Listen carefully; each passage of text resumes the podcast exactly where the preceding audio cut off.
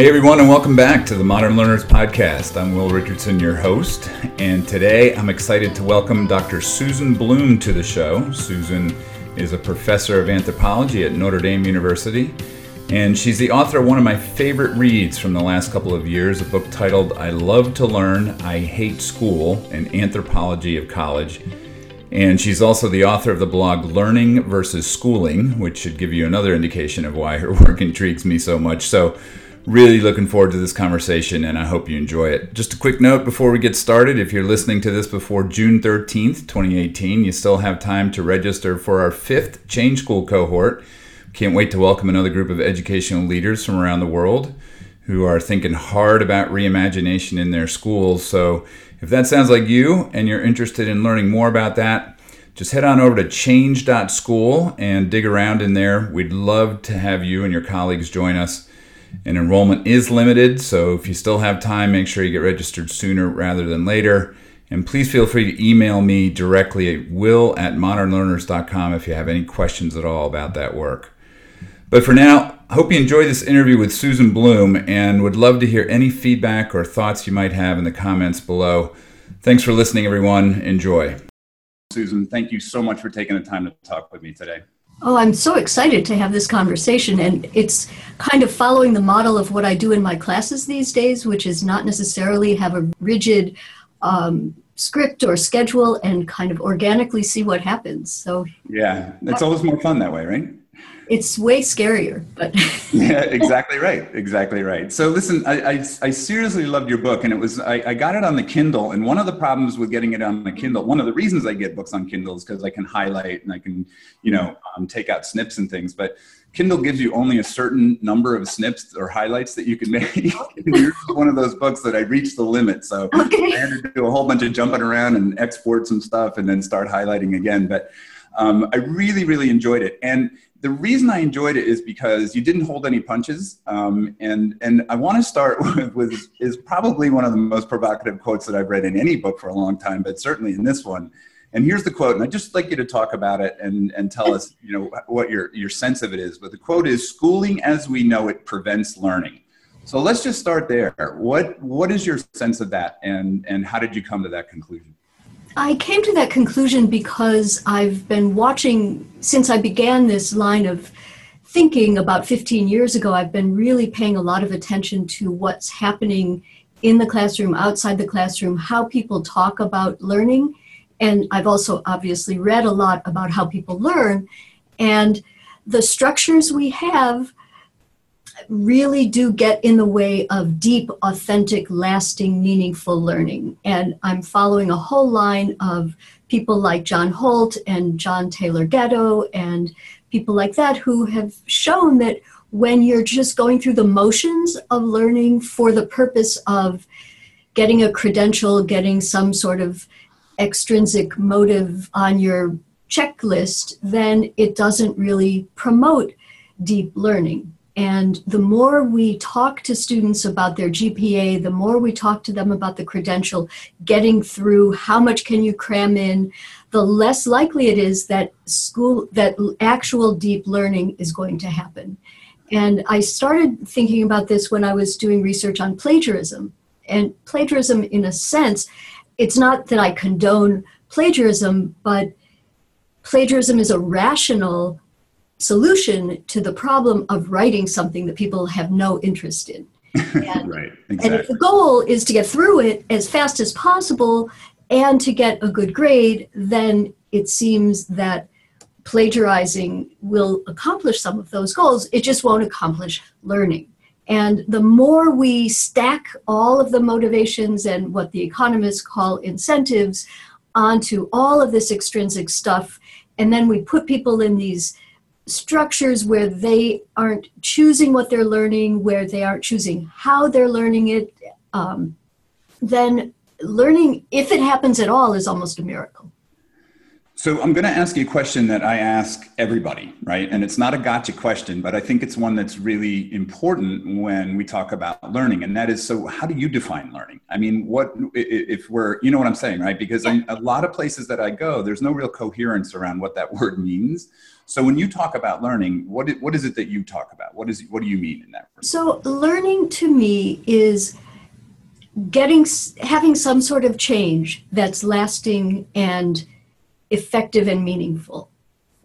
The cognitive psychologists talk about it as a permanent change in behavior or something, but for me, it's you can learn knowledge, you can learn a skill, you can learn a new attitude, you can learn a new habitus, a new way of being, but all of it involves change. And so if we've all had students tell us i forgot everything after the exam you know right. they, like they've wiped the hard drive clean and that's not learning and if you take a test and you do well on the test but you can't actually apply anything that you've demonstrated on the test then you haven't actually learned so to me learning it could be intellectual learning it doesn't have to be that you're going to apply it permanently tomorrow, but but it has to be something that you retain.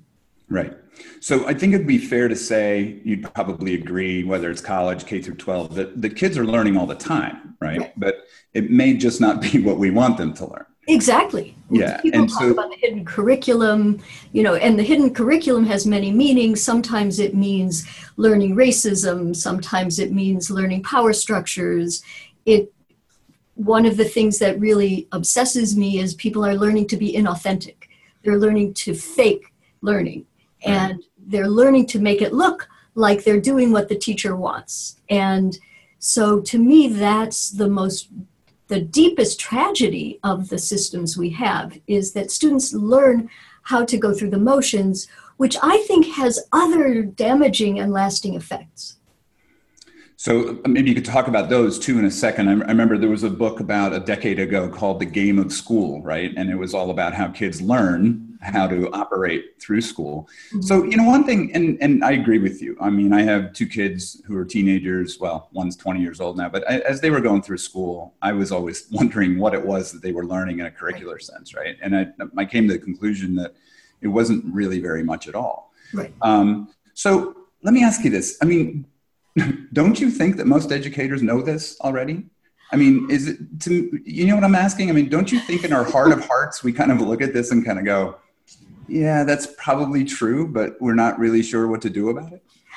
So I write all of this as somebody who was a true believer before. I didn't actually know that. I I really thought that this was how you did it. That you take people, the expert tells them what to learn. If they do all that stuff that we've created for them, all the structures of reading and writing and discussing, then they will learn. And if they didn't, the problem was them. Right. Not me or the structure. And now I don't think that's the case anymore. And so I I think some educators know that, and I think lots of educators don't know that. We believe if we can only get it right, that it'll all be okay. Or if we get the right students, or if we give them the right threats or promises or something, or if we get the funding right, or if we get the room right. The room matters, but um, if we if we if we only tweak it a little, then the promise will be realized. Now, you also wrote, and uh, the quote's going to not be accurate here, but you also wrote the last part of that sentence in terms of, you know, that schools really are inhibit learning. I think the last part of that sentence was something along the lines of, and that's going to lead us to a transformation in the way that we think about education.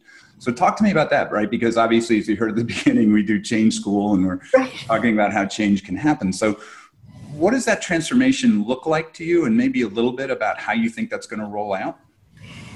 So, in the book, I use the idea of a paradigm shift from Thomas Kuhn, the, the uh, philosopher of science.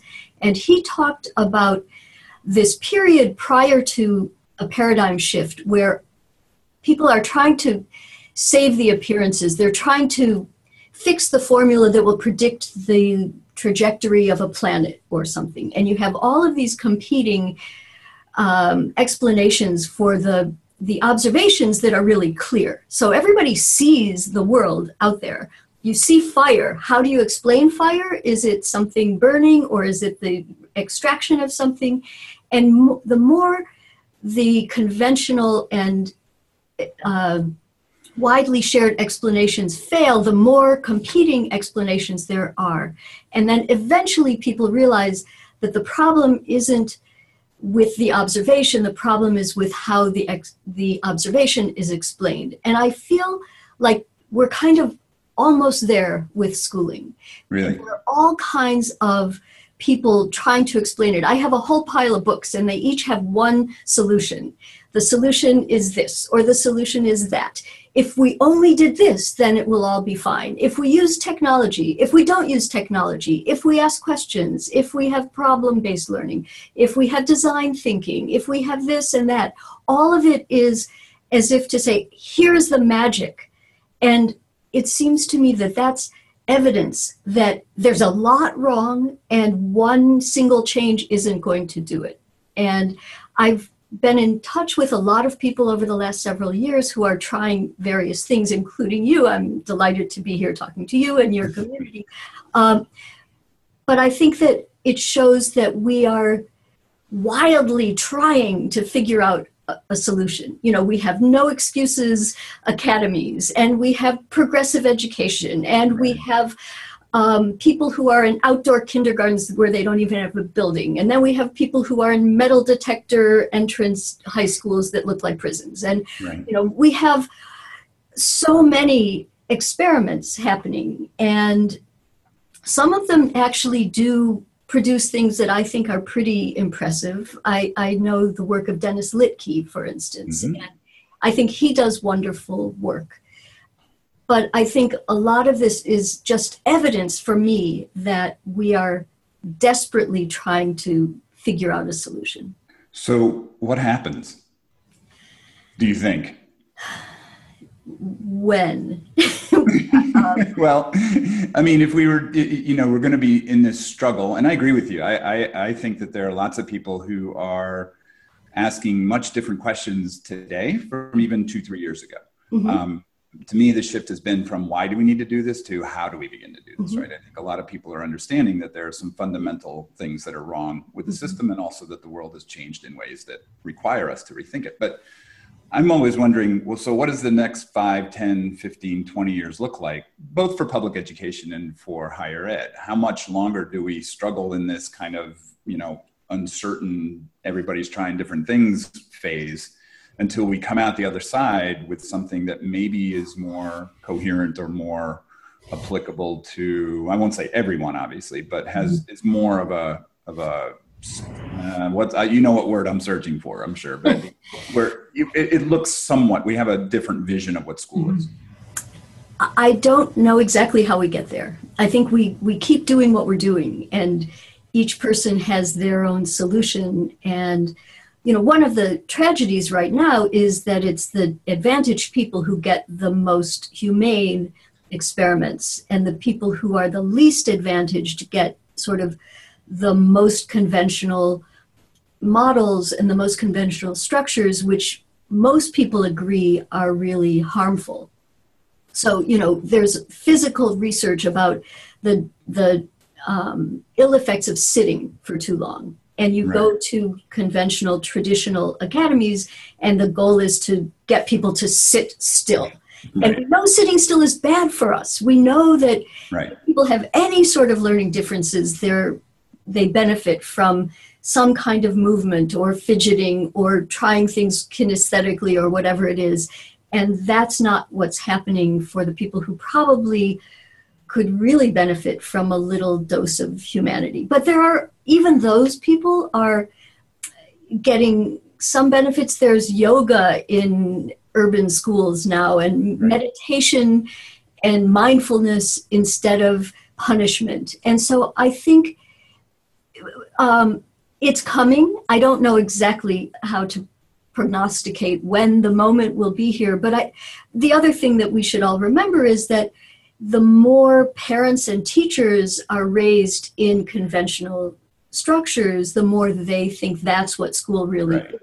So it's going to take several generations possibly for parents and teachers to really see that what they were raised with is not the only model. And there's a lot of research that shows that when you ask parents what they want for their kids, it usually replicates some image they've had of conventional, successful, highly structured school.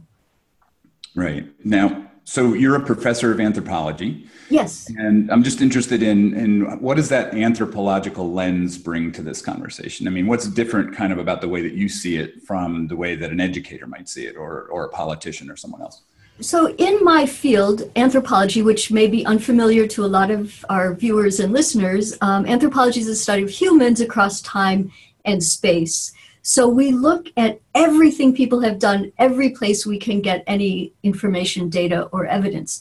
So we can go study people across the world, people without writing, people without tech, the um, technology that we're familiar with. We can get information about how scribes were trained in Mesopotamia. We look everywhere and we try to see what that tells us about the many ways humans become people. And one of the things we know, and in psychological anthropology, medical anthropology, we know that people are socialized to become the people they are in all kinds of ways. And formal schooling, where you take people out of the stream of life and put them in institutions with age graded peers, and you give them kind of unmotivated information is really, really rare in the scheme of things for human beings. This is a pretty new model. It is a model that only some people in human history have ever had, even though we go back and we can talk about the history of universities, but we're talking about a very tiny percentage of people who ever were in the University of Bologna or something like that. Right. So when we look at this, we can look at how people are as biological beings, how we have evolved to learn socially, biologically. We can look at the neuroscience, and I think we can see that apprenticeship across time is a very, very common model, or learning by trial and error, or being brought in. Kids having responsibility at very young ages is still common around the world, and it's common in people in, let's say, the US who aren't from middle class families where kids are capable of all kinds of things, but when they come to school, we kind of take away any recognition that they are responsible agents and we make them very passive. And so, as an anthropologist, I can bring in all of this comparative information and and see like what works where are people happy where are they thriving and i would say that in our system students are not generally thriving, even though there are amazing things that happen. So we've just had commencement at Notre Dame, and some of our students are extraordinary, and they will go on and become amazing creators and amazing citizens. And so I, I I, I, want to make it clear that it's not the case that nothing good ever happens as a right. result of school. Right. But but it's a very odd way of learning. And so I think anthropology reminds us of that. Which is probably why you like what Dennis is doing with big picture schools, right? Because it, it really is um, a way of getting kids out into the community, of doing real work, of learning on the job, of pursuing things that they care about, which I think most educators at the end of the day agree are all great conditions for, for kids or anybody to learn in, right? So um, that's that's a really interesting kind of way of looking at it, and I think it adds adds some different perspective, obviously, and some value as well to to mm-hmm. the way we talk about it, just kind of in an education sense. Because in education, obviously, it's all about the score, it's all about data, it's all about the things that can be measured. I think you had another quote in the book that said something about you know the the uh, high stakes tests that we now have are particularly, um, I think your word was inimical to learning. Um, and and can you talk a little bit about that? I mean, in assessments, I, I, don't want to get into the grades thing quite yet because I think that's a whole nother like part of this that I find really interesting. But just from the way that you know the way that we measure learning, right? I asked you to define learning earlier. Um, I'd love to ask some politicians and some policymakers how they define it because if the tests that they're creating and having kids take are any indication, it's probably not on par with what the way you and I think about it. Mm-hmm. Well, so um, I have a lot to say about high stakes testing, but I also want to put this in perspective. I was actually originally trained as a China scholar. And oh, so for um, 40 years, I've been studying China, and China invented high stakes testing, basically. They invented the civil service examination, they invented the idea of anonymous tests that are done in segregated rooms where they're evaluated by other people. And China is now doing a lot of soul searching about their high stakes tests. The Gaokao is the examination that gets high school students into higher education. When I first went to China in the 80s, 3% of the population went to higher education. And now it's considerably higher than that. Mm-hmm. And like in the US and other um, in developed countries, people believe that higher education credentials are the kind of ticket to the middle class. And so people want their kids to do that. But at the same time, the preparation for the high stakes testing is so rigorous and so grueling that students spend in their entire childhood basically in preparation for their one examination. It is yeah. the SAT on steroids. It, right. you know, the SAT has consequences, but not like this, because we have a lot of schools where it doesn't really matter what your SAT score is, and we have a lot of virtually open enrollment schools and a lot of not very selective higher education institutions, even though if you read the media, you get the sense that everybody's trying to go to Harvard and Stanford, but that's not, in fact, at all the case. But in, in China, people are doing these practice examinations, they're learning these tricks over and over again to the point that their health suffers, they have high suicide rates, they have very high rates of depression, as we do in this country, as people are so panicked about their futures.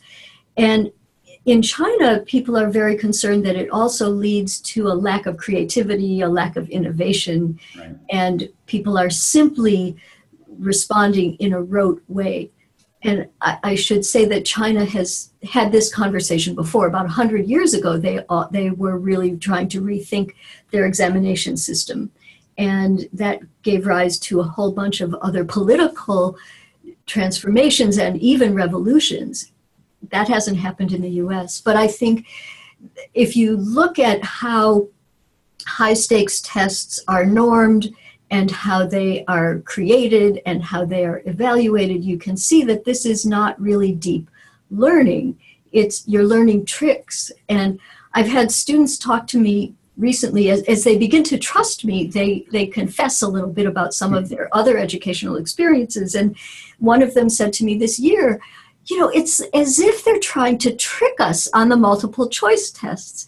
I said, well, they have to, because if they gave you a plausible answer, you would know that that's the answer, just like in real life, you know. And, but if you're trying to really sort everybody and really make sure that you have some kind of bell curve or something, you have to really weed out all of the other possible options. And when I used to give those quizzes myself, I remember being so proud of how clever I could be to give these misleading triple negative questions so that people might get the wrong answer. And now that I've had this kind of change of heart, I can't really believe I used to do that. But that was what we were all raised with. And so high stakes testing that really teaches you how to outthink this testing structure does not really lead to anything desirable.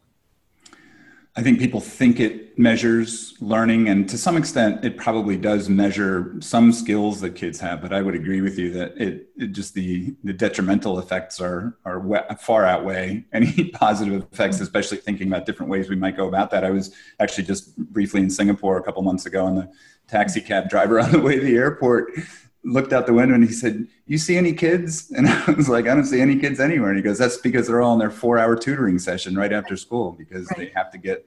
you know that score and it was just really sad and very poignant actually that you know here are all these basketball courts and parks and everything and there's just mm-hmm. there aren't any kids around um, so you know the, the again a, a, couple other points in your book one that i found interesting and especially the way you worded it was about higher ed and about how that seems to be kind of the path that um, most people aspire to in mm-hmm. terms of you know uh, when you're in, in, high school or parents certainly want their kids to aspire to it. Um, but he had a quote in there you said the idea of higher education college as a goal for all young adults is certainly familiar but in this chapter i aim to make it strange.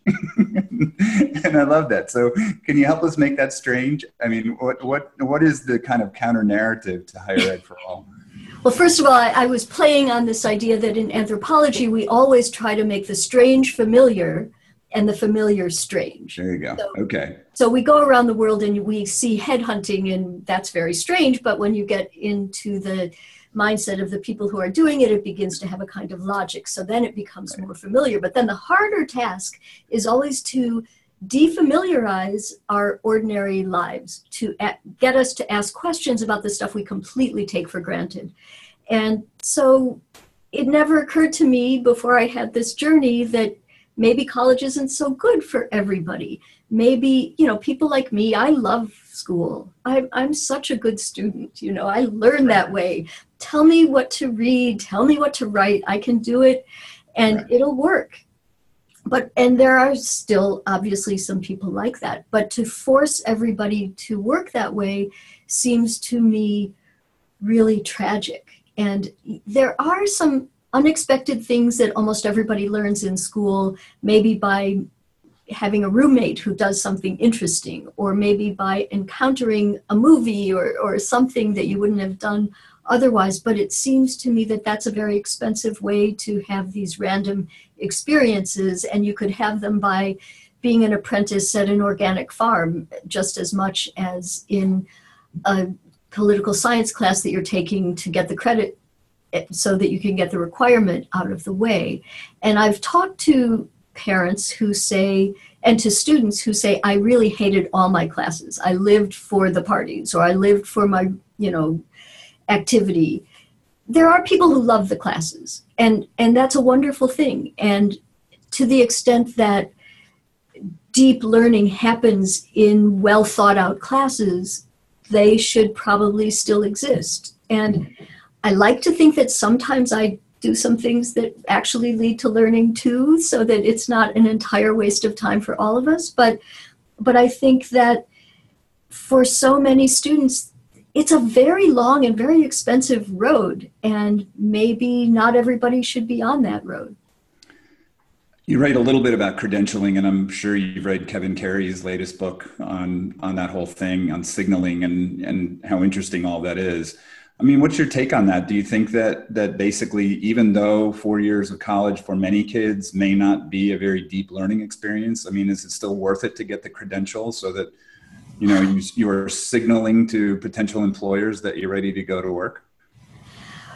It's it's you're also signaling that you're their kind of person. Right. You're the kind of person who can stick to things and who it, it, people aren't willing to admit this but who are of the same social class as the people who are doing the hiring. And so in some sense it's a winner take all system. So if the employers are people with credentials and they want to hire people like themselves, then the employees also have to have those credentials. And I would not, let's say, advise a student from a disadvantaged background who's gotten into a good school not to go necessarily. But if what we're after is equality, everybody going to college is not going to make everybody equal. Right. So I think there is a little conversation happening about vocational training and the mm-hmm. trades, and people realize you can make more money as a plumber than you can as a teacher, probably. And so maybe not everybody actually needs to go to college, but but there is a sense that worthy people go to college and have college degrees. There was an article in the New York Times several years ago about how file clerks have to have BAs. And the employers might as well ask for BAs for file clerks because there are so many people with BAs. So why not pick one of those, even though the BA isn't really required at all for the job itself? So, what do you think of of, uh, of badges and you know like like other markers for separate skills in terms of aggregating into some type of credential? You know that maybe is a different path from what you get um, at college. Do you think that's? I, I think that's an interesting alternative. I, I think it could end up being almost exactly the same as credentials, only with a different form and a different number you know depending on what you're measuring if you're all if you're similarly pre determining what people are learning and how you measure what they're learning then it sort of doesn't matter if they're getting an a or three credits or the degree or a badge but if we want shortcuts in how to evaluate all the people out there a badge could be interesting I, I, like it just because it challenges the status quo, right. but I'm not sure it's the solution either. Yeah, I think it's a, another one of those gaps that a lot of people are trying to innovate in, and it's going to be interesting the way it rolls out. Okay, so let's get to the the other big chunk of this, right? And that is the quote I think along the lines of if you could get rid of one thing and one thing only, it would be to get rid of grades. Mm-hmm. And as someone who taught writing for 22 years in high school, I can't tell you when I read that I was like, "Amen!" Right? Because yes. that was the worst, hardest, most just just terrible thing that I felt like I ever had to do was at the mm-hmm. end of the day say to some kid, well, you're a B, you're a D, you know, whatever. So, talk a little bit about how you came to that conclusion, some of the impacts that uh, you articulate in the book around, you know, what grades do to kids and do to people in general, and maybe, you know, kind of along the same lines that we were just talking about, what some alternatives might be. So I really came to this by reading Alfie Kohn's book, Punished by Rewards, which yep. in, in, some ways changed my life, really. It, it really helped me see that you can't get it right. It's not a matter of having a better scale or a better rubric, rubric or being more humane and kind about it. As long as there are grades, you are giving people the message that there's a single uniform scale and they are going to be evaluated according to it.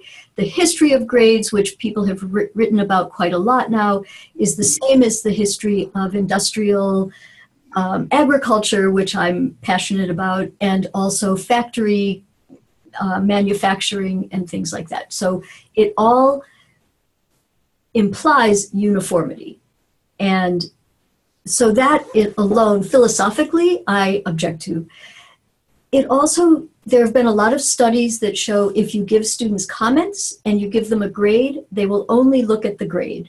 So even though as a writing teacher you knocked yourself out staying up really right. late writing all a lot of ink on comments, right? Yes, and students see the comments as justifying the grade, right. which is the real measure.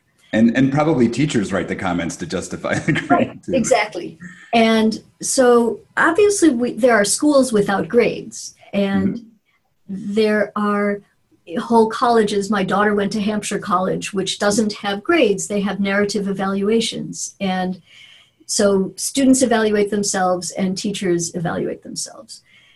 I also encountered a book called Hacking Assessment by Starr Sackstein, which mm-hmm. basically, after my book, I Love Learning, I Hate School, came out, I realized that I was going to have a hard time going back into the classroom doing things I didn't believe in. And so I was, re- I spent the whole summer before I went back agonizing about how I was going to do it. And I had done various things along the way. I had not given people the grade I hadn't told them the grade that I was giving them on small assignments, and I was having them do self assessments. And so I was trying to get on this ungrading path.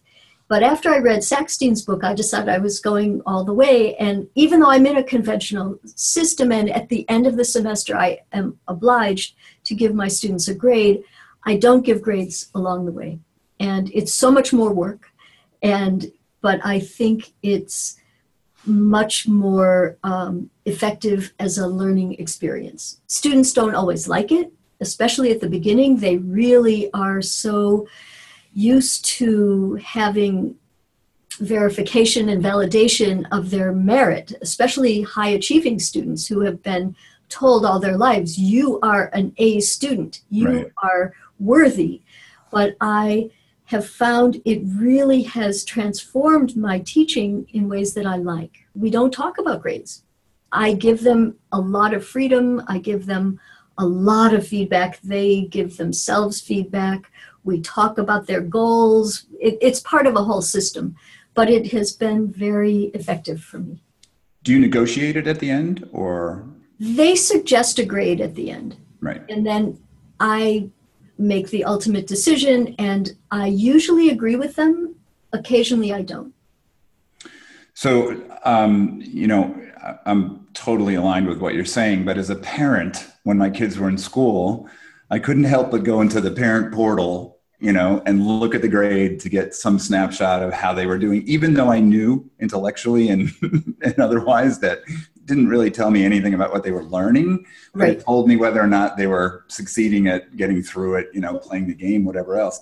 I mean, so what would be a better alternative for parents? I mean, or or what would be some other ways that we could make those uh, the assessment of learning more transparent, right? Because at the end of the day, it's got to go beyond just what happens in a classroom. Um, at least, you know, I would I always advocated for my kids to publish. Um, right as often as possible, whether that was through a blog or whether it was submission or whatever else, because I, I, I really felt like a real audience was much more important than just me. Yeah. So, have any ideas on if we're not going to do grades, what do we do?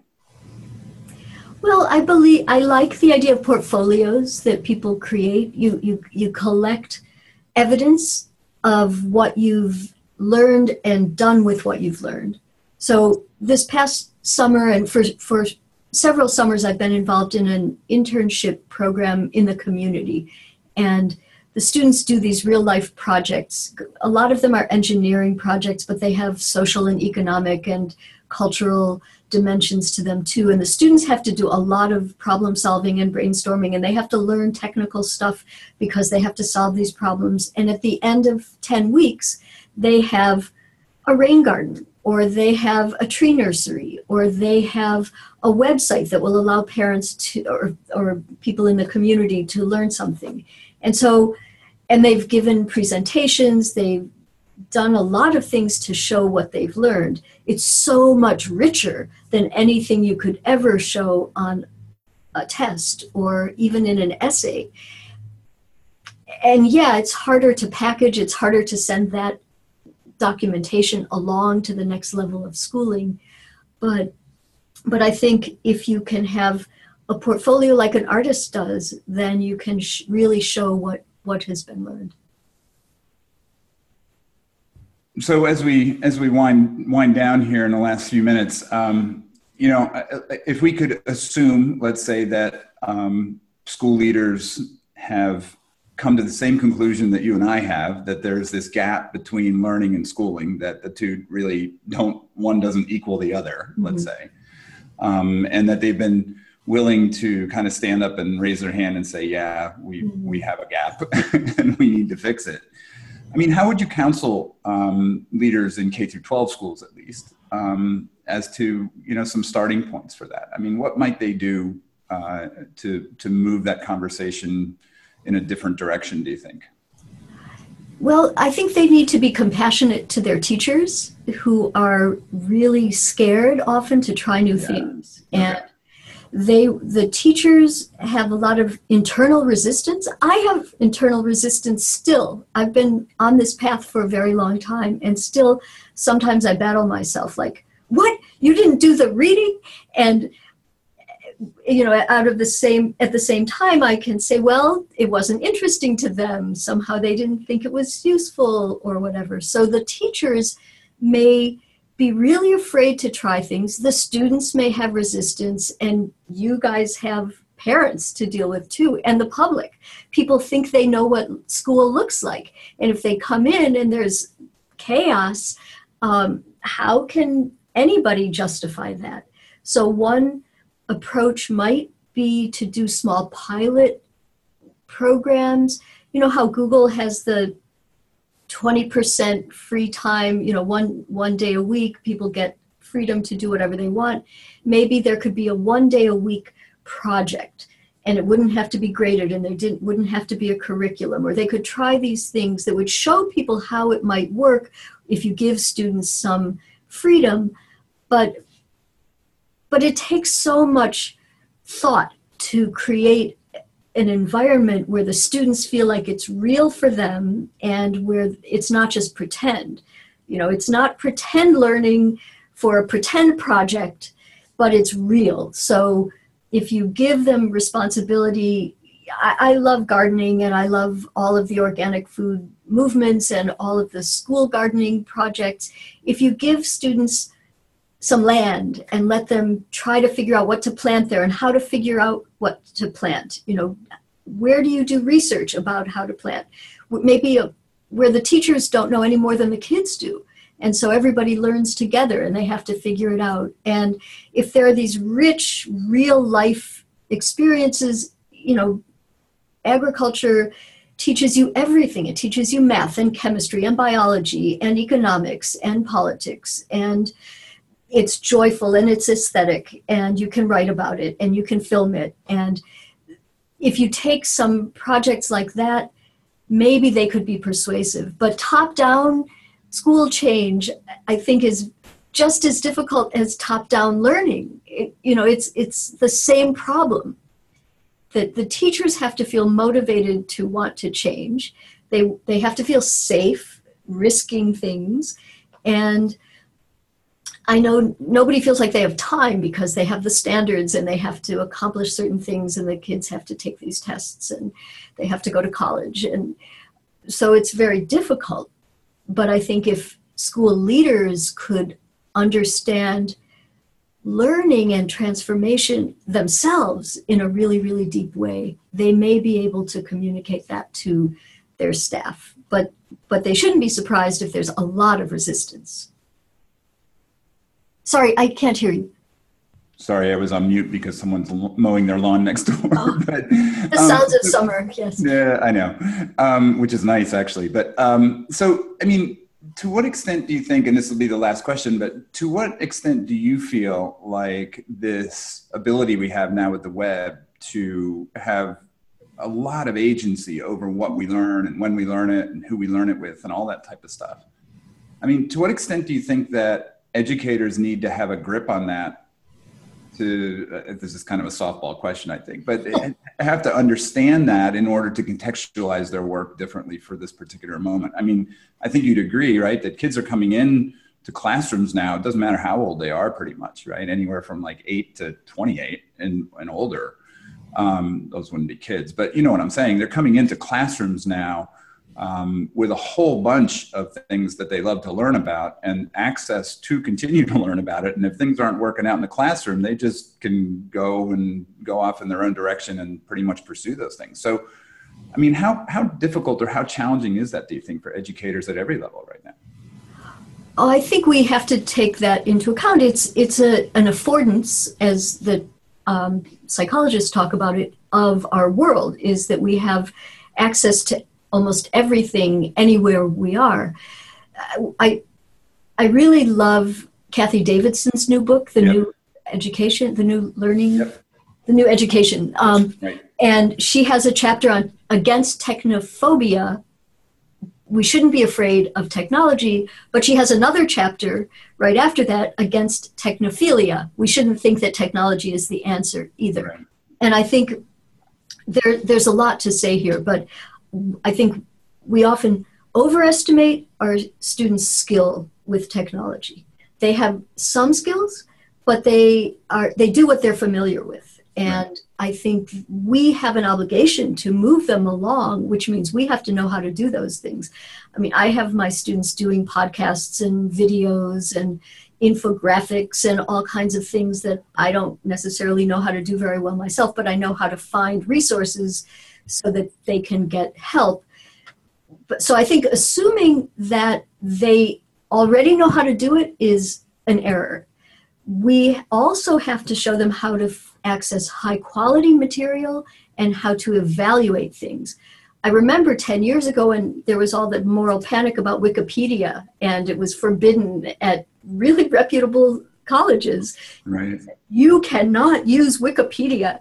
And if you talk to people of a certain generation, they will probably still tell you you can't use Wikipedia.